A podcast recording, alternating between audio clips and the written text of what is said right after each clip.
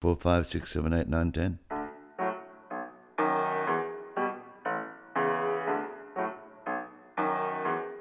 It's Tuesday, friends, so that can only mean one thing. Well, it can probably mean a lot of things, but in this context, it can only mean one thing, and that is the latest episode of Coming Up Next with Alistair Marks.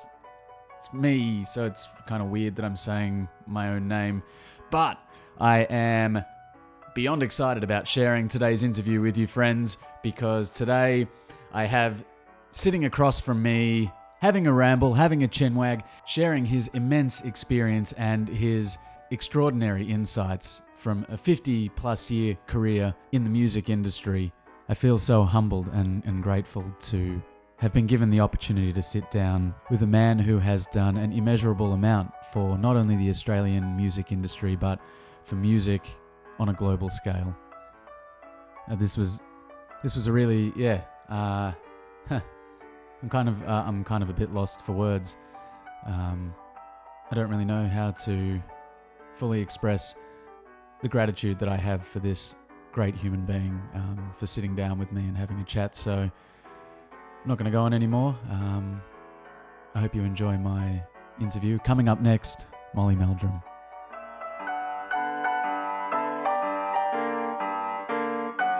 Cool. Um, I I guess I just wanted to thank you, Molly, for for doing this podcast in advance. It's very cool. Um, I've had a number of people on this on on the show. Um, people like Sam and Michaela Banas and um, some other friends of mine as well. And I guess the reason that I started doing this podcast is because I sort of hit a point in my life where I've become a bit philosophical, I guess, about why it is that I've chosen to pursue a creative career.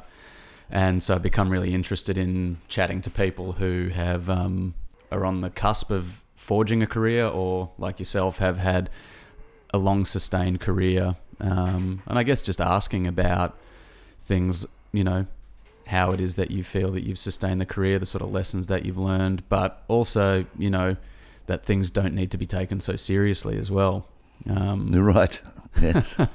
because you know I think I certainly fall into a trap of, of maybe being too earnest or too serious about my work at times, and then when I fall out of that trap, I think especially when I come here and work with you and we kind of get into a groove of things, like when I, we've done some stuff for MTV or um, Music Max or whomever else, we kind of find that rhythm where things just become a bit lighter. Is that my something- God, it has to be with my filming. I can't be serious for too long. No, no. Um, I don't think, and I think that you know, life's too short to be taken seriously. To borrow an old saying, Yeah, I agree with that, and I disagree because in any career, uh, they have to take their job seriously and their career seriously, and but on the same token, enjoy life as well. You know, uh, and it can be very demanding uh, being a, a cameraman and being a film crew uh, because you're asked to do uh, the job uh, here, uh, either talking about Music Max or MTV or whatever, and then you have to move on to something else. But on that day, so you go from the light and the shade. Um, and I'd say with me, it's more the shade than the light. It's funny you should say that. Actually, while we were um, waiting um, for the the film crew that you just had in here, I got a call from the project about going and doing a shoot for them this afternoon. So it's very kind of contrasting, I guess, um, to this. But I wanted to talk more about uh, you, I guess, and your life. And you know, I did a little bit of research on the Wikipedia and on um, looked on uh, through your book as well.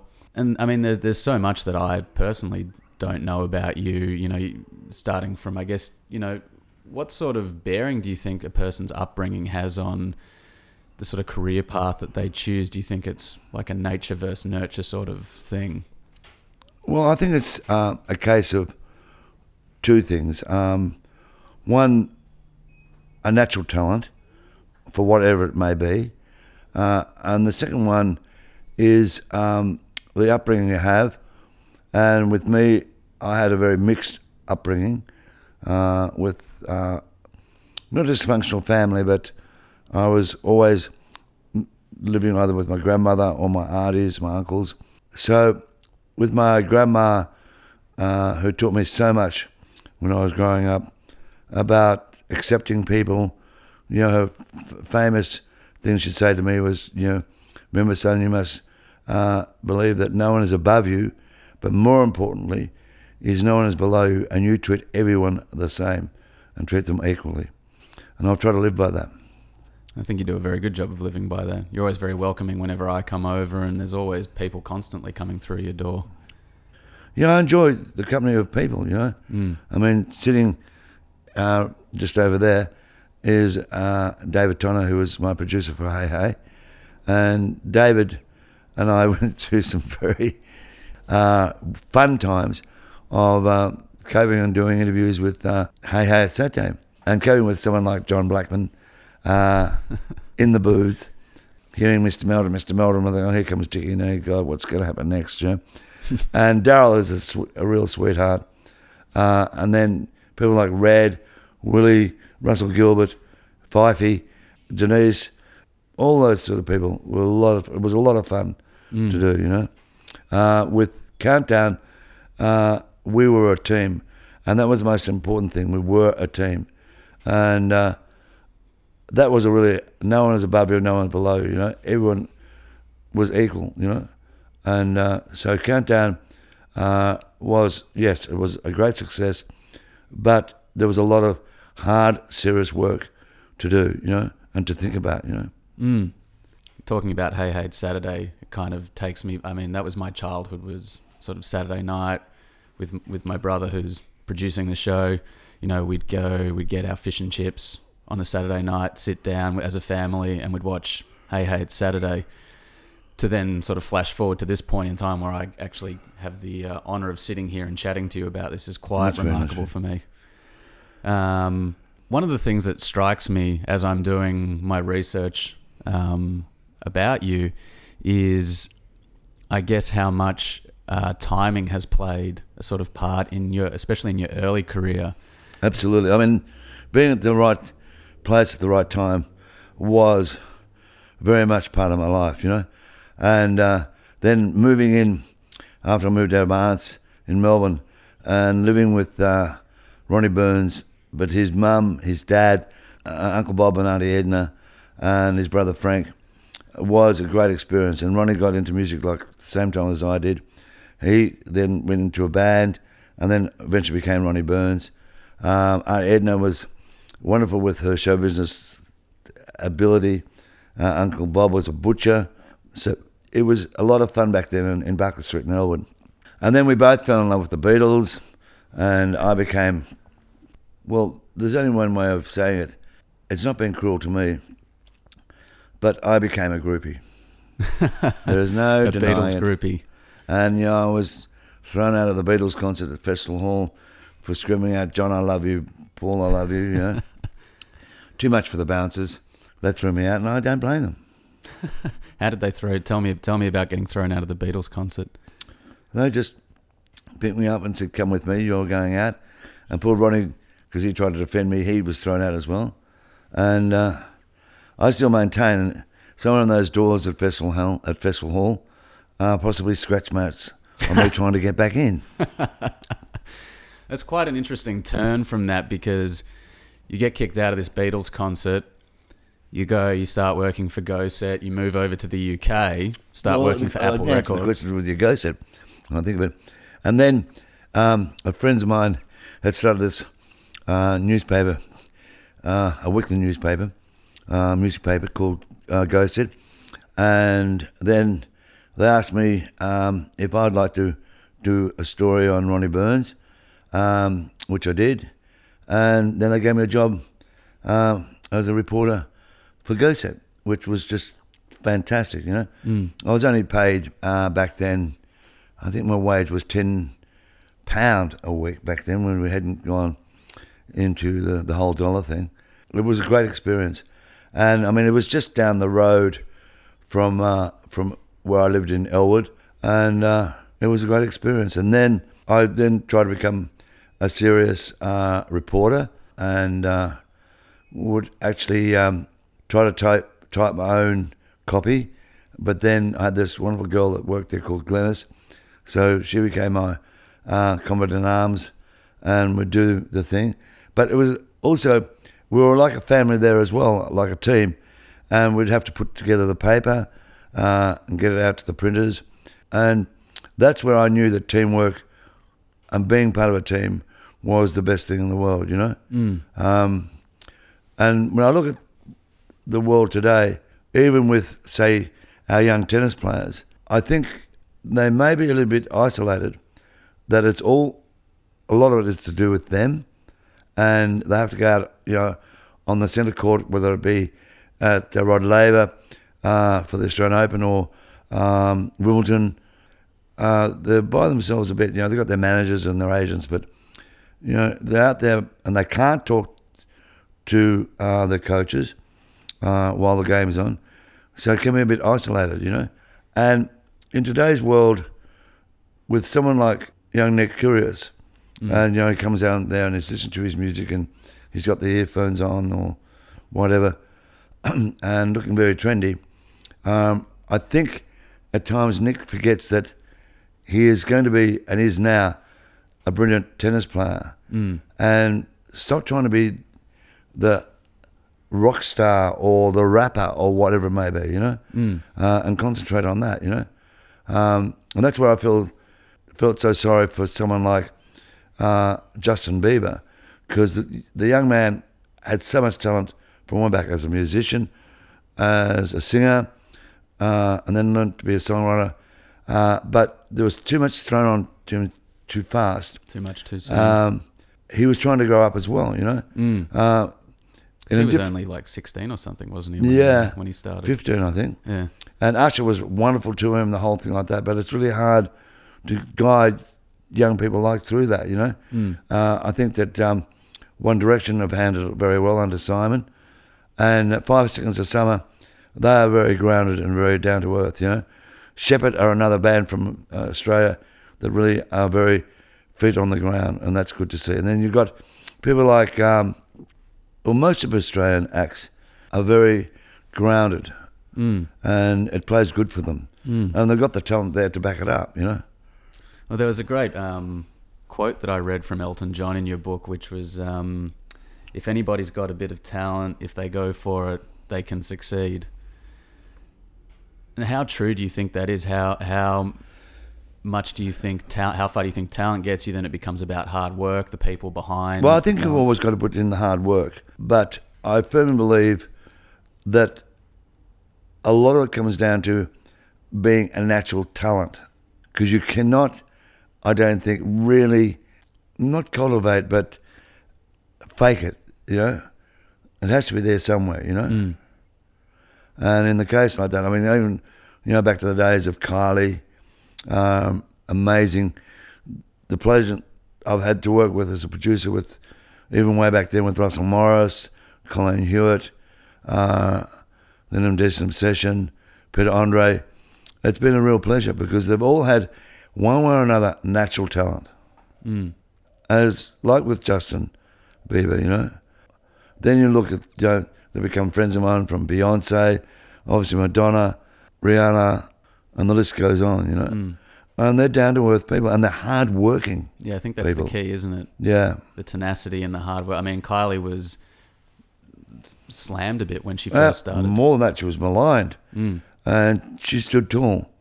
And uh, she just recently, um, last week, did a concert in uh, in London at Hyde Park. And Michael Gudinski was there. Um, and Michael said she was just amazing. Wow. She But she got it. stood firm. I mean, you know, like at times, you know, the critics here were so cruel on her, you know, Mm. way back growing up, you know, calling her a singing budgie and all that. But she and, and her family, with Brendan, with Danny, and with mum and dad, they were strong enough to cope with that, you know. And you have to, you know. Mm. And going back, which I spoke to you before about Nick Kyrgios, you know, he has got a natural talent as a tennis player. And he's got a great demeanour when he wants it. But other times, just forget throwing tantrums on the thing. Look, I know You know, John McEnroe did it way back, and John became a great friend of mine. You know, mm. but we don't need that. That no need for it. No. Not only that, we don't need it in football. We don't need it in uh, in tennis. We don't need it in cricket, because when they get out of control, they get out of control and make complete fools of themselves. You know, Mm. and that's stupid. You know. It's a bit prima donna-ish nowadays, isn't it? No, too much. And it, I guess it's what happens when you're not, as you say, grounded. You don't have your feet on the ground, and you you're not treating everyone as equals because you're Absolutely. like you're elevated above them, Yeah. or you're entitled to something else. I mean, if you go back even to um, to uh, the boys from ACDC, you know, they're all fantastic. Then you go to uh, Bon Jovi and John, Richie, uh, Tico, they're all fantastic people, you know.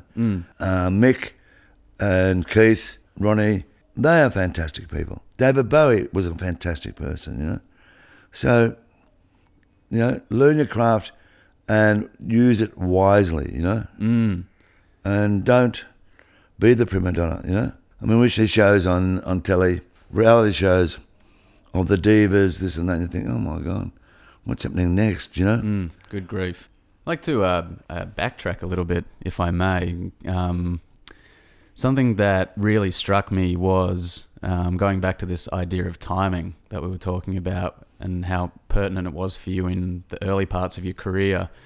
And when um, you did move over to the UK with Go Set, and then you got a gig working with Apple Records, Uh huh. um, working quite closely with the Beatles a number of years after you'd been kicked out of their concert. And I remember you telling me a story about John Lennon pulling you into an interview with him, and you you did this great interview, and you sent it back. I'm not sure it was a great interview, but in that time with him and Yoko at Apple in uh, in London, they chose me because I was working there at Apple on off, but also I was a young re- record producer back then and worked at Abbey Road because of Russell Morris and, and all of that and Colleen Hewett. So it was a bit of everything, you know. And yes, John pulled me in and then gave me this interview, and I was so nervous I probably wasn't listening to it properly. Sent it back, and it wasn't until they rang out of the blue and said, well, you never told us the Beatles are breaking up. I said, well, how would I tell you? I don't know. And they said, what are you talking about? And I said, where'd you hear that from? They said, it's in your, it's in your interview. I went, is it? And then I had to go back, oh my God, it is too. Hmm. Luck. Well, I mean, there's an argument for saying that luck is just being prepared to take an opportunity, and it's that timing thing. You're there, you're in the moment, and you're prepared. You've done the hard work, you've got the talent, and you're ready for that moment in time to come your way. Well, I mean, I learned from that one anyway. Uh, but it doesn't matter who I'm interviewing, even if it's Kylie, even if it's uh, Beyonce, be it whatever, you know, uh, Guy Sebastian, uh, Delta. If I'm doing an interview for them or with them, I always go back and look at all my research, do the questions, write them down, go over them again and again, and then try to pull them away and have a conversation with them Mm. but I know where I'm heading with it, you know. Mm. And at times with the interviewers, they write out a list of questions one, two, three, four, five, six, seven, eight, nine, ten, whatever. And because they're not listening properly, at times come to question three, they may answer inadvertently five, seven, eight, you know. And because if they're not listening properly, um, it goes to you know then question seven. The subject goes, um, I already answered that. Mm. Uh, I answered that one as well. Yeah. So you have to be careful because there's nothing worse than that. Because with the uh, person in question, the subject, oh my God, what are we doing here? You know, person has no idea what he's doing or she's doing. You know, so one has to be careful. Mm. If I may uh, ask you, what was it? What did it feel like when you did realize that you'd broken this story of the Beatles breaking up, having been such a big fan? Well, it appeared in Rolling Stone in America, uh, and then the English papers and all that. I didn't really think of it being anything great. And the same as you know during the years of Countdown. As much as we became really aware in the end how big it was becoming, we never looked at it that way. You know, Mm. we moved on to the next thing and tried to do the best for the next thing we had to do. You know. Mm. So you mentioned Countdown uh, in that as well, talking about coming out of the Beatles. And again, I was struck by the fact that it was almost a chance meeting um, with Robbie Weekes and Michael Shrimpton at the Botanical Hotel that kind of got you this gig. Yep. That's not to say that you weren't deserving of it or that um, it wasn't something that you, they may have thought of you for otherwise, but the way that the story I understand it was that they were having a meeting at the Botanical Hotel. You you came to get um, a bottle of whiskey, Yep. and uh, they said that's the guy we want for our show. Yeah, because I'd worked with Robbie. Um, Robbie worked with the O10 network back then on Commotion, and then Uptight and the Happening 70 series. Then he joined the ABC and worked with Michael, who's one of the heads. And they were in there talking to them when I walked in, and and uh, Robbie said, "Well, he actually said, well, that's the cunt we need right there, you know." and so they put it to me, Yeah. and I became talent coordinator, and so went from there. Mm. At that stage, I was doing a kid show on, on Channel 7. Yeah, right. I did, I'm sure. Did the thought ever dawn on you about you know how differently things might have gone had you gone somewhere else for that bottle of whiskey? Uh, yeah, absolutely. Mm. You know that I was brought up Jewish. and my family's Jewish. Yep. People who are listening know I've talked about this before. I, you know, and I love. I'm very curious about people's beliefs and faiths. Was there any religious uh, sort of upbringing that you had? You know, I was brought up High Church of England with my grandma and my mother, uh, and uh, was an older boy, believe it or not. And then, you know, once I got older and started travelling a lot, with uh, became fascinated in India with the Hindu thing, obviously in Thailand on that with the Buddhist thing, uh, and then with Egypt with uh, the Quran and that. So I learned so much Mm. uh, and tried to understand it and work it out. You know. Do you believe that there is uh, a meaning to life and why we're here and what we're here to do? Yeah, just to be kind to people Mm. and be good to yourself and be very caring about other people. Yes. Mm. It's funny. That's been a recurring thing that a lot of people, um, when when I've brought that up with them in this podcast, have said that the underlying thing seems to be just be nice to everyone, just be generous, you know. And like you're saying, no one's below you, no one's above you, and to kind of live that ethos. Absolutely. I mean, if whoever is up there, can they at least, before um, before I go, uh, can some of their players put something into St Kilda and let them win another bloody grand final? Nick's a St Kilda supporter as well, actually. oh, you poor thing. Um, what do you think? Um, you know, you said before you go, and hopefully you're around for a long, long time from now. And I know that you're very, um, you're very modest in that you don't, you know, you don't consider yourself to be anything more than just a dude who's followed his heart and followed Mm. his passion. But what do you think, or what do you hope your legacy will be?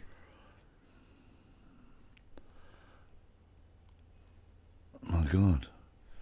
My legacy. Uh,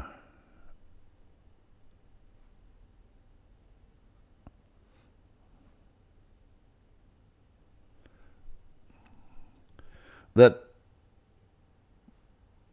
in my travels and my journey, that I was able to help uh, the dreams of other people. Um, like as I said, from Russell to Colleen, Hewett to um, Peter Andre, uh, all the people that worked on with me and myself, and with my partner and uh, business partner. I might add, not my partner. oh my God! Imagine if Michael Vincent was my partner. Uh, we wouldn't be alive, I can tell you. Um, that I was able to help them and help them live their dreams. You know. That's beautiful. Do you remember the first time that you um that you entertained people or that you knew that you wanted to pursue a career in entertainment? Uh, yeah, I do. Uh, because with my grandma and then in my parents' place, I used to dream about being the uh, conductor of an orchestra. And so when they'd all go, I'd whack on the on the record player back then, as old as it was, and get a, a fruit box or something, stand on it with uh, a wooden spoon, and conduct an orchestra. and one time, my mother came home and went, What on earth are you doing? I went, Oh, uh, just cleaning up. I think she whacked me with a wooden spoon. No, she'd never whacked me in my life. And that was when you knew that. Yeah, That was- that I wanted to be part of that. Yeah, Mm, it's quite remarkable. Um, I like to uh, end the conversation by um, asking what makes you silly, because I am. or is there? I'm is- silly because I am. What, No, I like a sense of humour, and uh, I think you know sometimes people take themselves too seriously, Mm, and uh, and their egos get above them and themselves, and uh, I just don't like that in people. mm. I guess um, just to round it out, what sort of advice would you have for someone like me who's trying to forge a career and trying to uh, make a sustainable income in a in a career and uh, industry that's fraught with instability? Fraught with instability. Well, then, Alistair, all I can think in is um, forget being Jewish, Yeah. uh, join the priesthood, and try to go to the Vatican. no, I'm joking. There's some nice paintings there. No, for you, Alistair, because you are talented, um, just pursue that dream, and uh, you are very patient, and you get along with um, all whoever work with the artists, certainly with uh, uh, the crew. Uh, we'd always just laughing, thinking, "How in the hell did we get through that?" and doesn't make sense. Yeah, every time. Well, that was that was that was great, Molly. Thank you so much for for taking cool. the time to do this. And look, to um, anyone that has listened to your wonderful thing, uh, just believe in yourself, you know. Mm. But don't be selfish. Don't you know be so up yourself that you think that no one else counts because that is not the way to live. Mm. Uh, and care about everyone. If you can help, then help. Uh, and be understanding. Surely, with understanding and love, um, and you know, even going back to a Beatles song of "Give Peace a Chance," you know. Mm. And in this country, we are lucky that we have so many different nationalities that all make up the fabric of our lives, you know? And racism and all that is not part of our life, not part of our living. Mm. And, uh, and just, you know, be understanding, you know? I think um, to borrow another Beatles song, "All You Need Is Love," Yeah, and very that's much probably so. never been more pertinent in the world Yeah. than now. very much so, you The know? world needs a big, just a big Um, hug. Well, the song that I love more than any other song, Mm. uh, it's an all-time favorite anyhow, and it just sums up what we've been talking about. Is uh, John Lennon with "Imagine"? Yeah, Listen to that song, and I got goosebumps. there you go. Yeah, All right, cool. Thank you so much, Molly. I could sit here and ask you questions for about two years, I think. Um, so thank you very much for taking the time. that's why that fucking book's called "The Never Ever uh, uh, uh, um, uh, uh, uh, um, Um. Story." Story. Thanks, Molly. All right. Well, a huge, gigantic coming up next. Thank you to Ian Molly Meldrum for sitting down with me and sharing a small part of his life and just some extraordinary insights and lessons that he's learned along the way. I'll be back the same time next week with a woman who has had a remarkable and quite simply prolific career. She has graced the television screen, she has been a pop singer, she's been a motivational speaker, she's even released a meditation CD. She's had over 30 years of experience in this industry. Coming up next, Tottie Goldsmith. And don't forget to tune in to the Weekend Ramble, where I ramble solo. And you can find us on the social media, facebook.com slash CUN podcast. Have a beautiful week, friends. We'll see you next Tuesday.